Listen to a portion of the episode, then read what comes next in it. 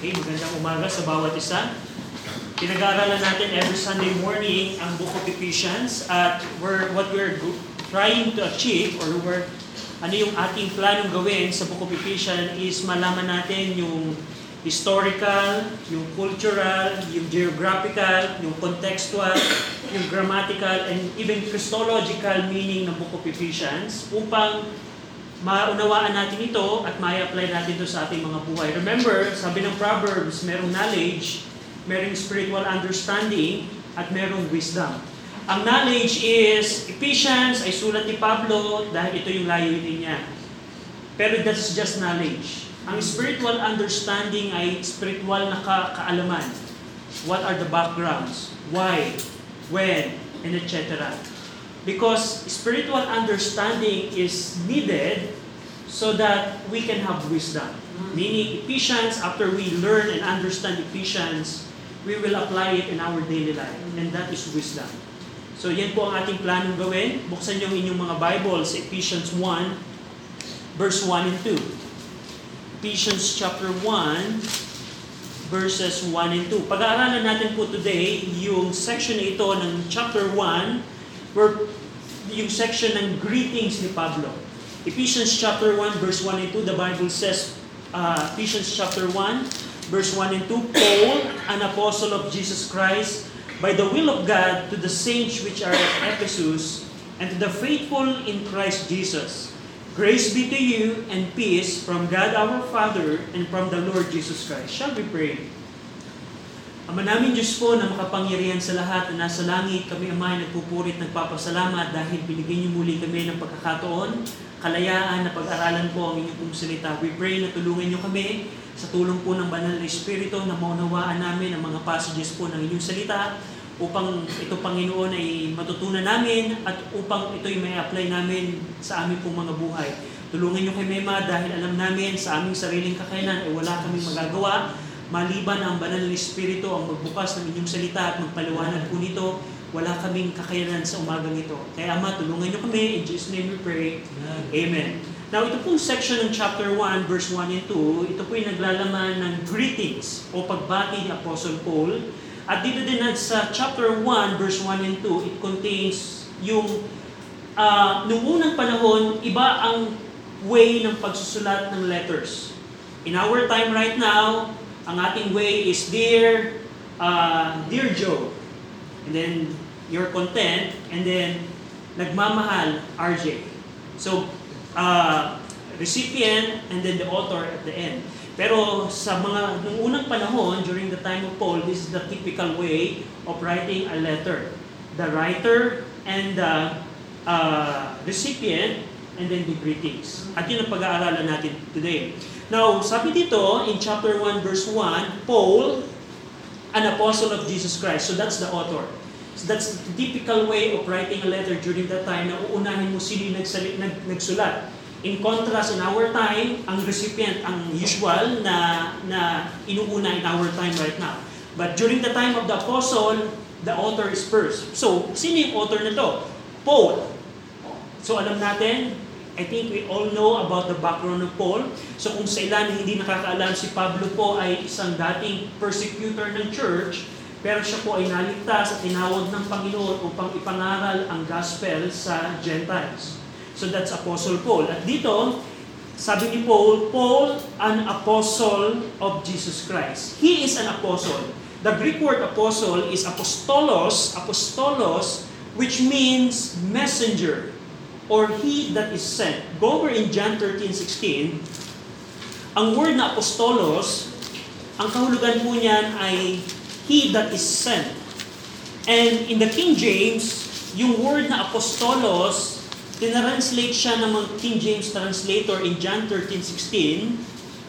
In John 13:16, may request po na basahin natin ng sabay-sabay ang John 13:16. Ready? Read. Verily, verily, I say unto you, the servant is not greater than his Lord, neither he that is sent greater than he that sent him. So, neither he that is sent greater than apostle, or he that is sent, apostolos. So, pag sinabing apostle, he that is sent. So in our time, we don't use apostle in our time right now. Pero tandaan nyo, when we heard apostle, he that is sent, and there are three ways na ginamit yung word na to in the New Testament. Una, it refers to the Lord Jesus Christ. Hebrews 3:1, we see there that Jesus Christ is the apostle, in the sense that he was sent by the Father. And also, it is also used to the 12. Remember, yung 12 is sa Matthew 10, sa Luke 6, Acts 1. Yung 12 refers to the 12 apostles of Jesus Christ. Last week na pag-aralan natin sino-sino yung mga apostles ng Panginoong Jesucristo. But one thing na gusto nating tingnan, it also refers to the other preacher and missionaries. Go over in Acts 14:14. Acts 14:14. Acts 14:14. The Bible says, Acts 14:14, which when the apostles Barnabas and Paul heard of, they rent their clothes and ran in among the people and crying out. So dito in Acts 14:14, Barnabas and Paul were called apostles, meaning they were sent by the Antioch church. He that is sent. Go over in 1 Thessalonians 2:6. 1 Thessalonians 2:6.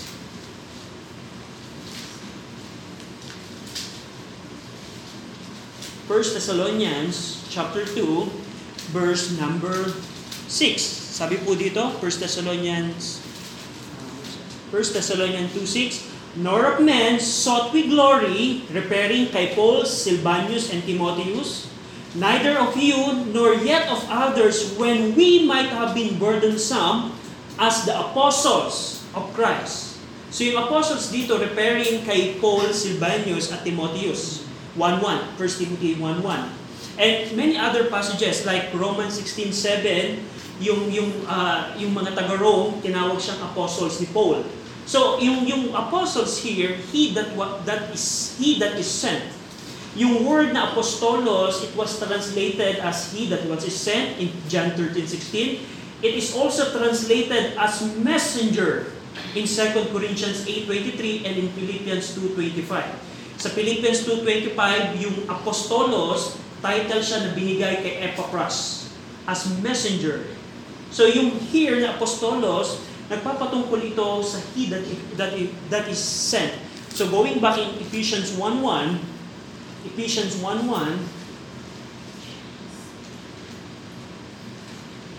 alam natin po ang history ng pagiging apostle ni Jesus Christ.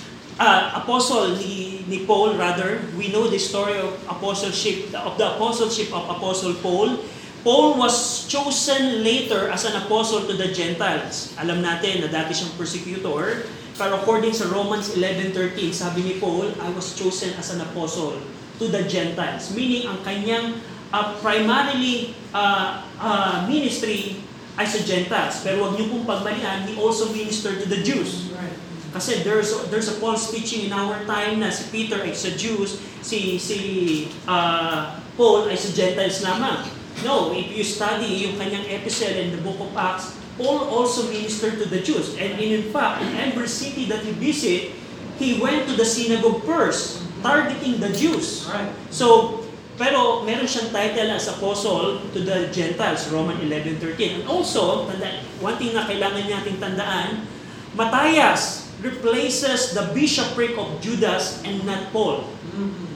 Kasi there's a teaching in our time na si Paul ang nag-replace kay Judas. And this is how I was taught before, na si Judas ay pinalitan ni Apostle Paul. Pero hindi po. In Acts chapter 1, alam natin si Matthias po ang pumalit kay Judas. I go over in Acts 6:2 as an evidence. Acts 6:2. Luke acknowledged Matthias in Acts 6:2. Acts 6:2. In Acts chapter 6, hindi pa po saved si Paul. Hindi pa siya apostle. But in Acts 6:2, Luke accounted Matthias. Acts 6:2, sabi po dito ni Luke, then the 12 called the multitude of the disciple unto them. Now, sino yung pang-12 dito? Of course, hindi na to si Judas. Kasi patay na po dito si Judas. Hindi din to si Paul, kasi hindi pa saved dito si Paul. That's good, yeah. And Matthias was involved in the office of the early church. Go over in 1 Corinthians 15. Even Paul acknowledged the existence of the 12. In 1 Corinthians 15, Paul didn't include himself among the 12. Go over in 1 Corinthians 15, verse number 5. Sabi dito ni Paul, it's referring sa gospel nung nag-resurrect si Jesus Christ. Sabi ni Paul, Jesus Christ and that he was seen of Cephas, then of the 12. So here, Apostle Paul didn't include himself among the 12. Paul acknowledged that Matthias replaced the bishopric of Judas. So that's something that we need to know, because there's a teaching in our time right now that Paul replaces Judas. And as we see in Acts 6:2 and in 1 Corinthians 15, Matthias is involved in the ministry. Now, also, what we can see in Ephesians 1:1, we see that Paul is an apostle. We understand what the word apostolos mean, or apostles. And we can see here also, he is an apostle of Jesus Christ. Meaning, he is sent by Jesus Christ. He is the ambassador of Jesus Christ. He is the messenger of Jesus Christ. So in every city na pinuntahan ni Pablo, siya ay apostolos na pinadala ng Panginoong Jesucristo. He is apostle of Jesus Christ. And also, what we can see in Ephesians 1:1 about the author, he is an apostle by the will of God. By the will of God. He is not an apostle by the will of man, or hindi siya naging apostol sa layunin ng sinuman. Paul acknowledged his apostleship na ito'y kalooban ng Diyos. And we see in Revelations 2, characteristic po ng Ephesian Church, they try Paul apostles, if they are liar. Remember, meron silang characteristic na kaya nilang patunayan. They oppose na may mga pumupunta sa Ephesus, they claim na sila'y apostles din, pero they found them liar. That's why Paul said, I'm an apostle by the will of God and not men. So, we can see that in Ephesians 1:1. And also, he in cross-references in 2 Corinthians 12:12, go over in 2 Corinthians 12:12, in order to prove his apostleship. 2 Corinthians 12:12, may request na basahin po natin ng sabay-sabay. 2 Corinthians 12:12, ready? Read. Truly the signs of an apostle were wrought among you in all patience, in signs and wonders and mighty deeds. So, alam din natin, in Acts chapter 19, pag binasa po ninyo ang Acts 19, pinakita po ni Paul sa Ephesus yung sign of his apostleship. Kaya here, Paul proves his role as an apostle by performing signs that are characteristic of an apostle. Makikita niyo po yun sa Acts 19, how he performed miracles. And also, in nearly every letter he wrote ni Pablo, sa lahat halos ng sulat niya, he consistently declares himself as the apostles of Jesus Christ. And also, one thing na gusto kong makita natin, during the time of Paul, sinabi ni Paul, he said that he would sign his epistles due to the attempted forgery of some. Kasi nung, go over in 2 Thessalonians, so ito pong sulat ni Pablo sa Ephesians, malaki, we believe na meron pong signature ni Paul ito. So probably, we don't know, probably si Paul mismo, alam natin po na merong mga writer si Paul na assistant na nagsusulat ng kanyang letter. Pero most probably, yung Ephesians 1:1, si Paul mismo, by his own handwriting, ang sumulat nun. Meron siyang signature. Kasi alam natin, in 2 Thessalonians 2:2, there's a forgery that's happening. In 2 Thessalonians 2:2, that ye be not soon shaken in mind or be troubled, neither by spirit, nor by word, nor by letter as from us, as that the day of Christ is at hand. During the time of Paul, meron pong mga nagsusulat na sinasabi nila na kay Paul galing yung letter na yun, pero hindi naman pala. There's a forgery. That's why sabi ni Paul in 2 Thessalonians 3:17, the salutation of Paul with my own hand. which is the token in every epistle. The token, the signature in every epistle, so I write.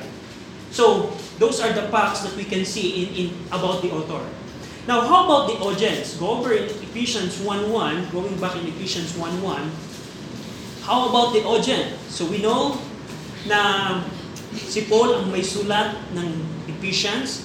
How about the audience? Sabi doon, Paul, an apostle of Jesus Christ by the will of God, to the saints which are at Ephesus and to the faithful in Christ Jesus. Now, ito pong mga saints and faithful in Christ Jesus, ito po ay tinawag ni Paul in the entire epistle na household of God in chapter 2 verse 19. Ito din po ay tinawag na holy temple in the Lord in 2:21. At dinescribe din sila na habitation of God through the Spirit in chapter 2, verse 22. So, ito pong recipient, ito pong audience, hindi lamang sila believers that are in Ephesus. They're not just saints and brethren at Ephesus. They are the church at Ephesus. As we see in the entire epistle, tinawag silang temple, tinawag silang body, tinawag silang habitation or household of God. So, ito pong audience ng Ephesians or recipient, ito po yung nagpapatungkol sa church at Ephesus. The recipient is the church at Ephesus, but we know na intention ni Paul na itong sulat na to ay for wider circulation. It's primarily written to the church at Ephesus, but merong intention to for wider circulation. Now, anong mga facts na makikita natin about the recipients or the audience? We see that they are at Ephesus. They are at Ephesus, the church at Ephesus. Ito po'y mahalaga because it teaches the locality of the church, na wala pong universality ang simbahan. Sa mga modern version po, like yung underlying text ng mga modern version, wala na po yung Greek text na en Epheso, at Ephesus. Pag tinanggal mo yung word na en Epheso, grammatically wrong ang Ephesians 1:1.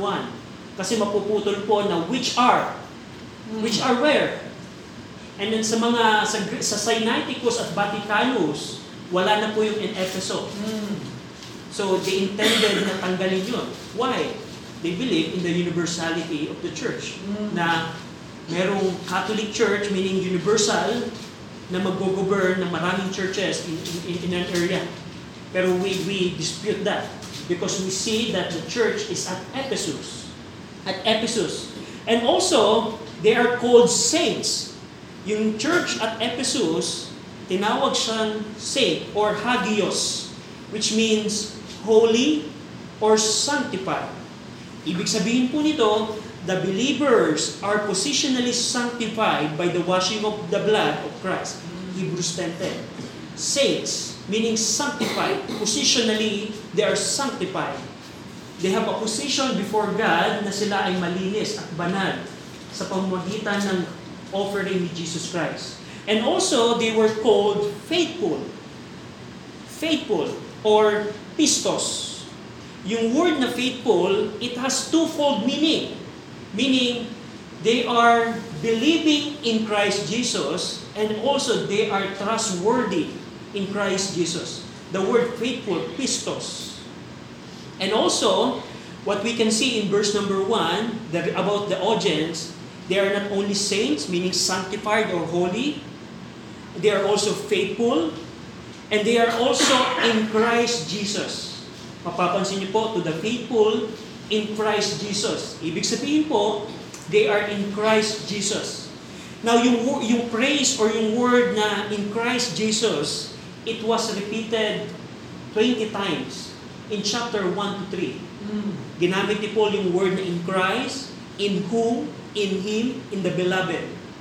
Now, yung word na in Christ, the word in Christ, it is a soteriological term. Right. Meaning, it is to be in Christ positionally. Now, ang natural man po, ang ibig sabihin ng natural man, every person na ipanganak sa mundong ito, naturally, they are in Adam. Go over in 1 Corinthians 15. 1 Corinthians 15, verse 22. 1 Corinthians 15, verse 22. May request na basahin po natin ng sabay-sabay. Ready? Read. For as in Adam all died, even so in Christ shall all be made alive. So, yung word na in Christ, ito siyang salvation term. Meaning, ang believer na na kay Kristo, siya ay positionally na kay Kristo. In contrast, ang hindi po ligtas, tinatawag siya ng Bible na in Adam. Kaya po tinawag ng Panginoong, sinabi ng Panginoong sa Kristo kay Nicodemus na kailangan mong ipanganak ng muli. From Adam to Christ. So, every believers na na kay Kristo, ibig sabihin sila ay ligtas. At yung church, or yung audience na sinulatan ni Pablo, ilang beses sinabi ni Pablo, you are in Christ. In Christ. Meaning positionally. Positionally, you are in Christ. It teaches eternal security as well. So, that's what we see here. Kapag ka ang tao ay nagsisi at nanampalataya kay Jesus Christ, naturally, he's in Adam, pero siya po ay ipapanganak ng muli kay Kristo. At kung ikaw ay magsisisi at mananampalataya kay Jesus Christ, you can become in Christ as well. Now, one thing again na gusto kong pansinin nyo about the audience, the terms saints and faithful highlight the positive qualities of the audience. Yung paggamit ni Pablo ng term na saints and faithful, ito po yung nagpapakita kung gaano ang kwalidad ng mga Kristiyano na nasa Ephesus. Kasi kung i-compare nyo po yung kanyang mga salutation in other epistle, for example, in Galatia, ano yung Galatia, the Book of Galatians, where Paul rebuked the believers in embracing Paul's gospel. Pero hindi tinawag ni Paul na faithful and saints ang mga taga-Galatia. Ang sabi ni Paul, unto the churches of Galatia. This letter is unto the churches, unto Galatia. How about 1 and 2 Corinthians? Tinawag bang faithful and saint? No, hindi din. Tinawag na ni Paul unto the church of God which at Corinth. So makikita ninyo doon yung relationship ng writer sa recipient, sa audience. At the same time, you can see the quality. Anong klaseng Kristiyano ang mga audience ni Paul? But in Ephesians, Paul addressed them as saints and faithful.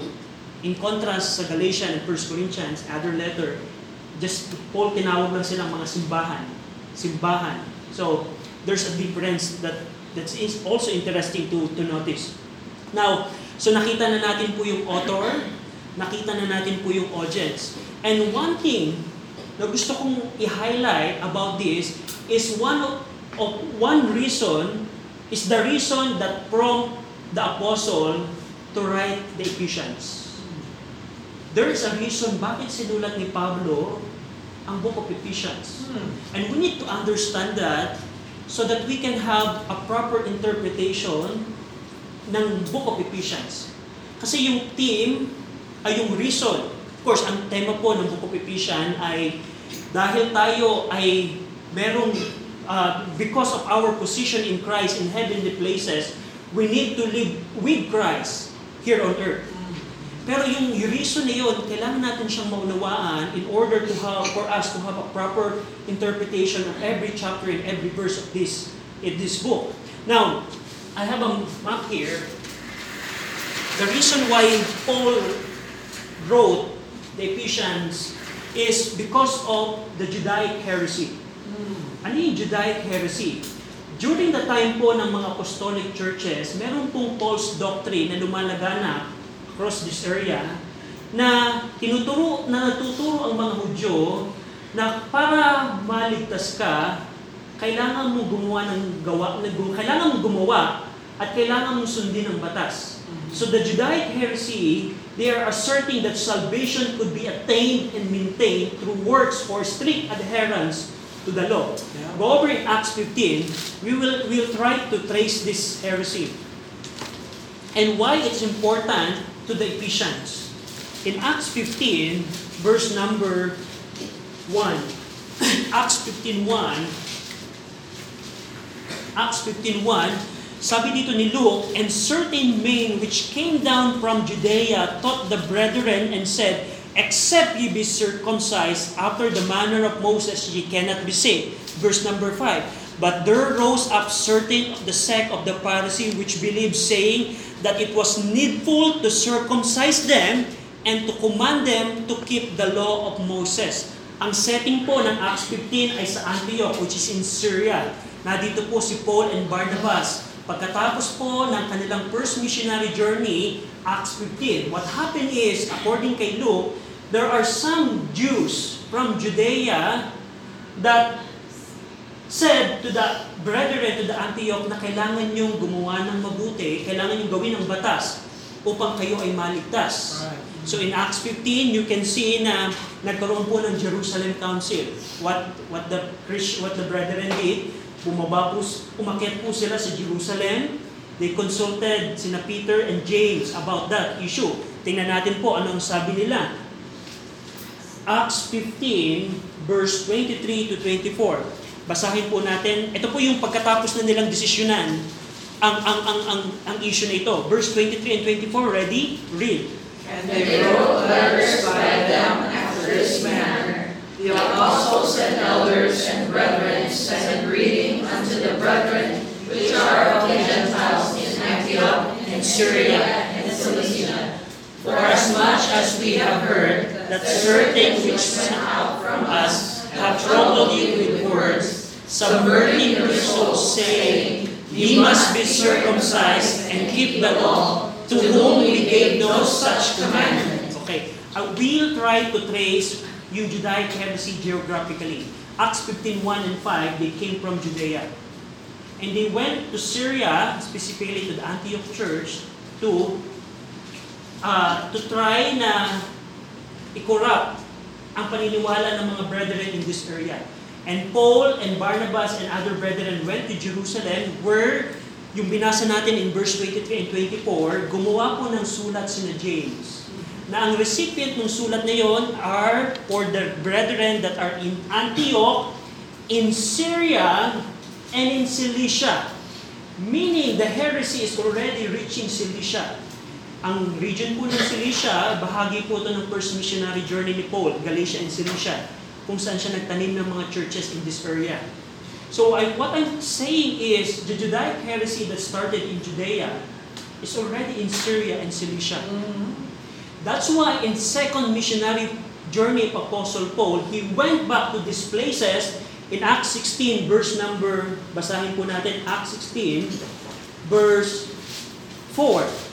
Ready? Read. And then they went to the cities, they delivered them to the priests, that were ordained of the apostles and elders which are in Jerusalem.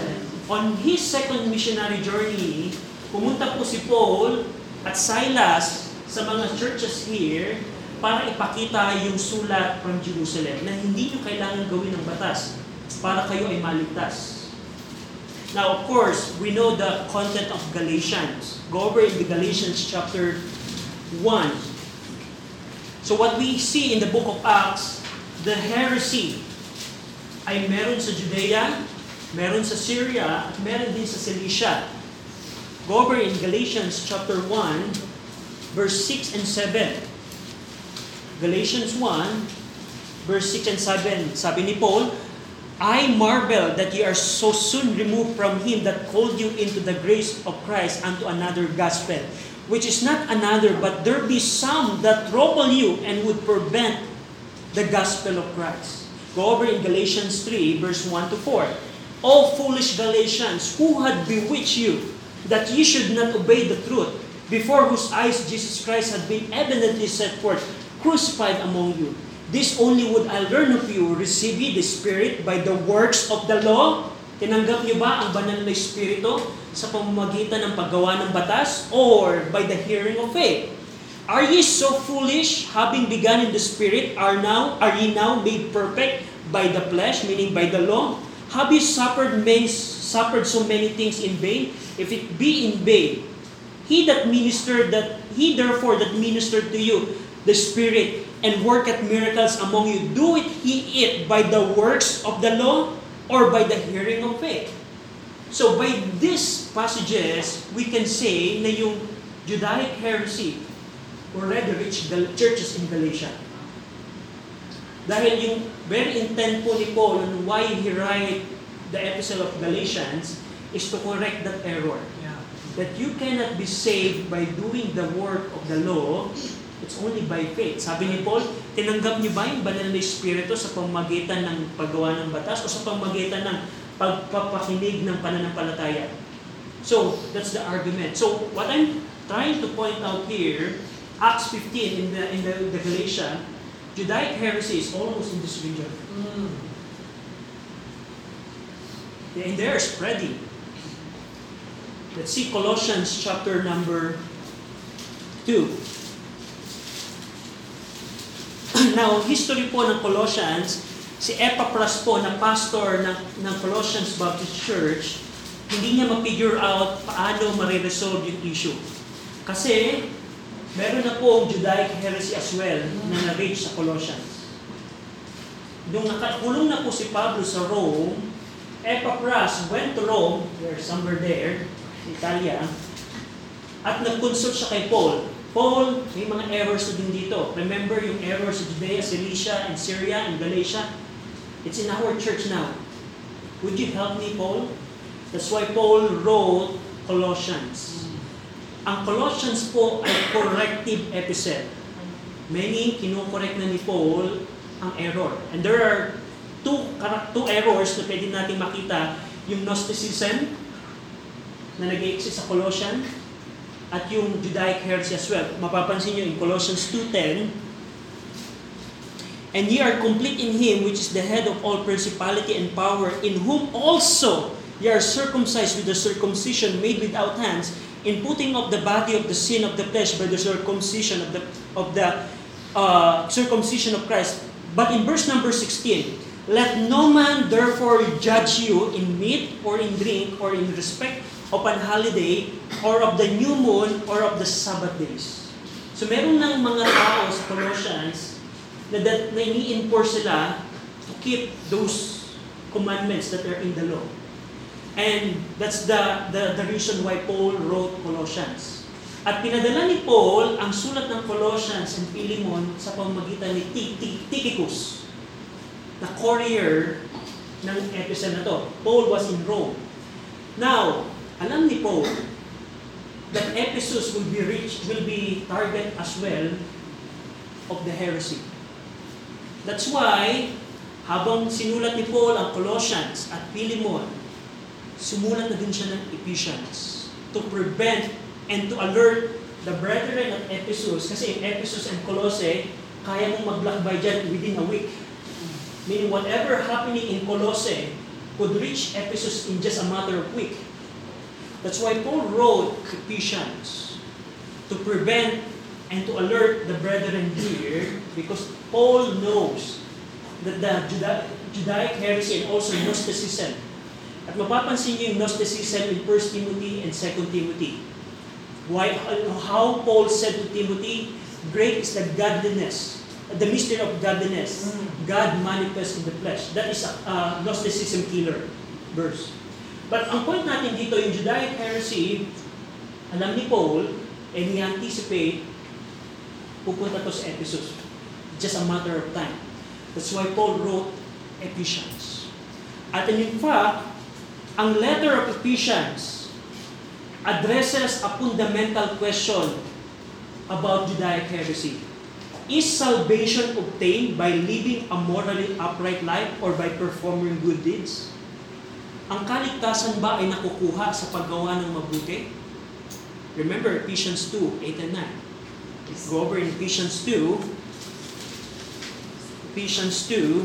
Verse 8 and 9, Paul said, "For by grace are you saved through faith, and that not of yourself, it is the gift of God, not of works, lest any man should boast." That is the verse na sinabi ni Paul, you cannot be saved by any work, by keeping any law. And also, this letter answers the question, na kung hindi tayo naliligtas sa gawa, what is the place of work in our Christian life? Is it before salvation or after salvation? That's why Paul laid out the principle na in chapter 1 to 3, Paul explained your position in Christ in heavenly places. And merong pivotal verse in Ephesians 4:1, after teaching the church about their position in Christ, sabi ni Paul in Ephesians 4:1, I therefore, the prisoner of the Lord, beseech you that you walk worthy of the vocation wherein ye are called. And Ephesians 4:6, ito na yung works. Meaning, salvation, after you got saved, this is the place of works. After mong maligtas, after mong makita ang position mo in Christ, that's the time you need to do good works. So, here, in kanyang pagtuturo dito sa Ephesians, he erased and he prevented na, alam kong dadating sa inyo yung Judaic heresy, that's what I said, you are not saved by works, it's by grace. And sinagot din dito ni Pablo yung tanong saan ang gawa ngayon. Ang gawa ay pagkatapos ng maligtas. So, that's one thing na kailangan natin makita in order to properly understand. Now, and here, by this interesting history, we can have an application na in order to properly secure ourselves and our church from errors, we need to have a strong doctrinal teaching. And the book of Ephesians is very strong in doctrine. Bilang application po ng katotohanan na ating nakita, upang tayo po ay maging ligtas sa anumang errors ng ating panahon. Ano yung mga errors? Atheism, humanism, and another hyper-gracism, and etc. The solution and the preventative way that is effective and that is also biblical is to have a strong doctrinal teaching. Paul is anticipating na, alam ko, dadating dito sa Ephesus. That's why Paul taught them their position in Christ. That's chapter 1 to 3 po, ay napakagandang turo po ni Pablo. How ang isang Kristiyano ay merong unsearchable riches of Christ in heavenly places. It's very strong in teaching. At yan po ang kailangan nating ma-apply sa ating buhay. Maraming Kristiyano po in many churches are ignorant of the truth of the Scripture. Meaning, kung hindi ka well taught sa Scripture, sa katotohanan, sa doctrine, you can be easily deceived by any heresy in our time. Kung hindi ka malago sa mga katotohanan ng salita ng Panginoon, you can be easily deceived. Alam ni Paul yun. Paul knows that truth na kung hindi ko tuturuan sila ng kanilang position in Christ, ang Ephesian church could be a victim as well of that heresy. And in our time, we can see na very important and strong doctrinal teaching. And bilang church, we don't need activities, fun, and entertainment. Many Baptist churches in our time right now, they are focused in fun, activities, entertain people. They don't want, ayaw nila ang tao umalis. That's why they entertain it. Yung nakakakiliti sa tenga, they use it. Pero that's not how we can protect ang mga tao. We need the truth. We need the truth. Tayo po ay nabubuhay kung saan ang errors and heresies are everywhere. Maglagin ka lang sa YouTube, mag-Google ka lamang, heresies and errors are there. And how can you be protected as a Christian? You need a solid doctrinal truth. At alam ni Paul ang kanyang ginagawa. And that's how Paul prevented the issue to reach Ephesus. And that's also in our time, as an application, that's why church is very important. Church that teaches the truth. Church is very important. Tinawag po siya ng Bible ang church na pillar and ground of truth. Pillar and ground of truth. Meaning, sa church po ninyo makikita, not all the church, because not all the church believe in teaching seriously. Pero sa church, the New Testament church, sila po ang pillar and ground of truth. Na pwede kang maingatan sa mga errors and heresies through the New Testament church. So kung ikaw ay Kristiyano today, at ikaw ay bahagi ng isang church na seryoso sa salita ng Diyos, how do you receive the truth? Now, ang trabaho po ng preacher, ang trabaho po namin ay bahagi ang katotohanan. Pero it's your responsibility, church member, to receive it and to grow from that truth. Pero kung ikaw ay katulad lamang ng sinabi ni James sa kanyang sulat na dinadaya mo ang iyong sarili, napapakinggan mo ang katotohanan pero hindi ito namumunga sa iyong buhay, you cannot be protected from the errors and heresies.